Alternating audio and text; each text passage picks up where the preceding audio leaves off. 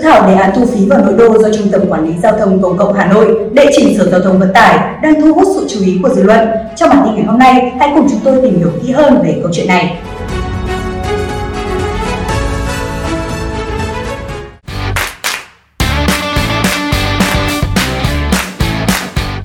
Theo đề án, tổng mức đầu tư cho 87 cổng thu phí tại 68 vị trí là khoảng hơn 2.600 tỷ đồng, bao gồm chi phí đầu tư xây dựng và thiết bị trung tâm điều hành, chi phí đầu tư thiết bị và lắp đặt các cổng thu phí. Đơn vị tư vấn đề xuất thành phố đầu tư hoặc hình thức đối tác công tư PPP. Cụ thể, giai đoạn thí điểm sẽ sử dụng nguồn đầu tư công lắp đặt một số cổng thu phí tại các nút giao thông trọng điểm, thường xuyên ùn tắc giao thông. Giai đoạn hoàn chỉnh sẽ được thực hiện nguồn đầu tư công hoặc một trong những hình thức như BTL, xây dựng, chuyển giao, thuê dịch vụ, hình thức BLT, xây dựng, thuê dịch vụ, chuyển giao, hình thức BOO, xây dựng, sở hữu, vận hành. Việc thu phí sẽ được thực hiện bên trong đường vành đai 3. Giai đoạn 1 thực hiện thí điểm thu phí theo điểm, theo vị trí nhằm giảm lưu lượng xe ô tô từ xa, từ đó giảm tình trạng ùn ứ giao thông trên một số trục chính. Cụ thể, bố trí các cổng thu phí nằm trên một số trục chính hướng vào nội đô có lưu lượng giao thông cao, có nguy cơ ủn tắc giao thông và ô nhiễm môi trường.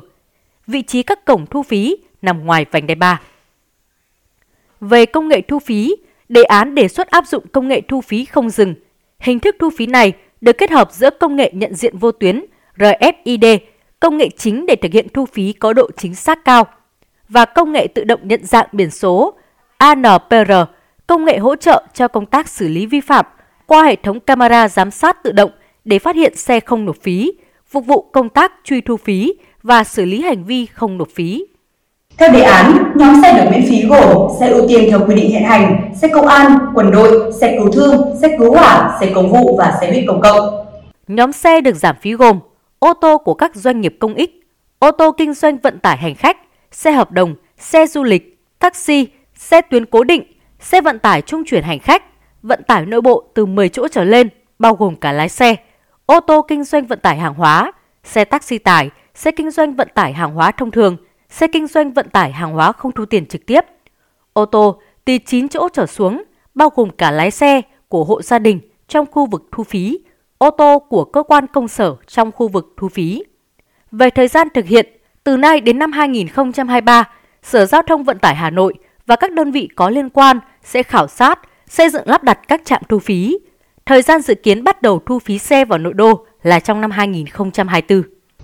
Hiện có nhiều ý kiến khác nhau xung quanh đề án này. Đa phần ý kiến cho rằng đề án này cần thiết thực, có tính khả thi, không dừng lại trên giấy, không gây lãng phí cho nguồn lực xã hội. Đại biểu Hoàng Văn Cường, đoàn thành phố Hà Nội cho biết, giao thông thủ đô thường xuyên ùn tắc. Do đó, giải pháp để hạn chế các phương tiện cá nhân đi vào nội đô là cần thiết và thu phí nội đô cũng nhằm mục đích này. Tuy nhiên, hạn chế phương tiện cá nhân phải song song với phát triển phương tiện công cộng để người dân sử dụng thay thế. Nếu chỉ riêng thu phí nội đô thì không giải quyết được. Trong khi đó, trao đổi với sức khỏe và đời sống, luật sư Diệp Năng Bình, trưởng văn phòng luật sư Tinh thông luật cho rằng giải pháp giảm ùn tắc này tuy không mới nhưng phải được xem xét trên cơ sở điều kiện kinh tế, xã hội, cơ sở hạ tầng giao thông và quan trọng nhất chính là ý thức của người dân. Theo luật sư, các nước trên thế giới chỉ thu phí nội bộ một lần, nhưng điều kiện về hạ tầng giao thông của họ rất khác so với Việt Nam. Với Hà Nội, tình trạng giao thông thường xuyên ùn tắc, giải pháp hạn chế phương tiện cá nhân đi vào thành phố là điều cần thiết. Tuy nhiên, theo luật sư Diệp Năng Bình, tại thời điểm này, việc thực hiện thu phí vào nội đô là chưa khả thi. Việc thực hiện thu phí vào nội đô là phương án trong đề án giảm ùn tắc giao thông và giảm phương tiện cá nhân giúp cải thiện tình trạng ùn tắc giao thông, giúp người dân sử dụng nhiều hơn đến các phương tiện công cộng. Muốn thực hiện giải pháp trên thì cần phải thực hiện đồng bộ giải pháp khác, cụ thể là tăng cường, cải thiện mạng lưới giao thông công cộng, bởi hiện nay cơ sở hạ tầng giao thông ở Việt Nam còn nhiều mặt hạn chế.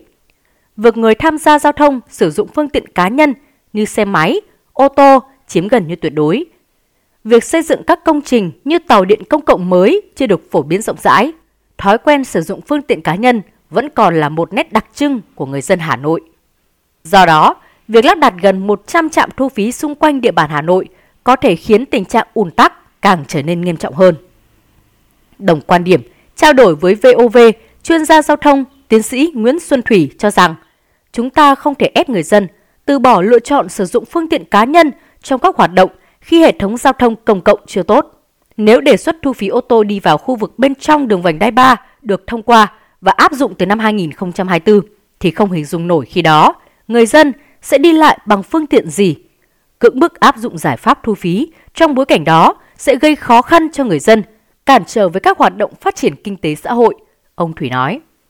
Trong khi đó, Phó giáo sư tiến sĩ Nguyễn Xuân Long, giảng viên trường Đại học Giao thông Vận tải cho rằng số tiền đầu tư lớn, chưa kể việc bố trí thêm bãi đỗ xe đi kèm. Vì vậy, để khả thi, thành phố Hà Nội nên huy động từ các nguồn đầu tư xã hội hóa, thay vì chờ đợi ngân sách, bố trí vốn, các quy trình có thể dẫn đến kéo dài, chậm tiến độ.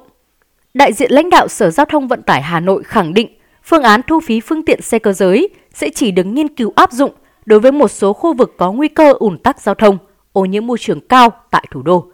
Loại phí này sẽ có tên định danh là phí giảm ùn tắc giao thông và ô nhiễm môi trường. Người sử dụng phương tiện có thể lựa chọn không trả phí và đi theo cung đường khác hoặc phương tiện công cộng thuộc diện không phải đóng phí, nghĩa là loại phí không bắt buộc.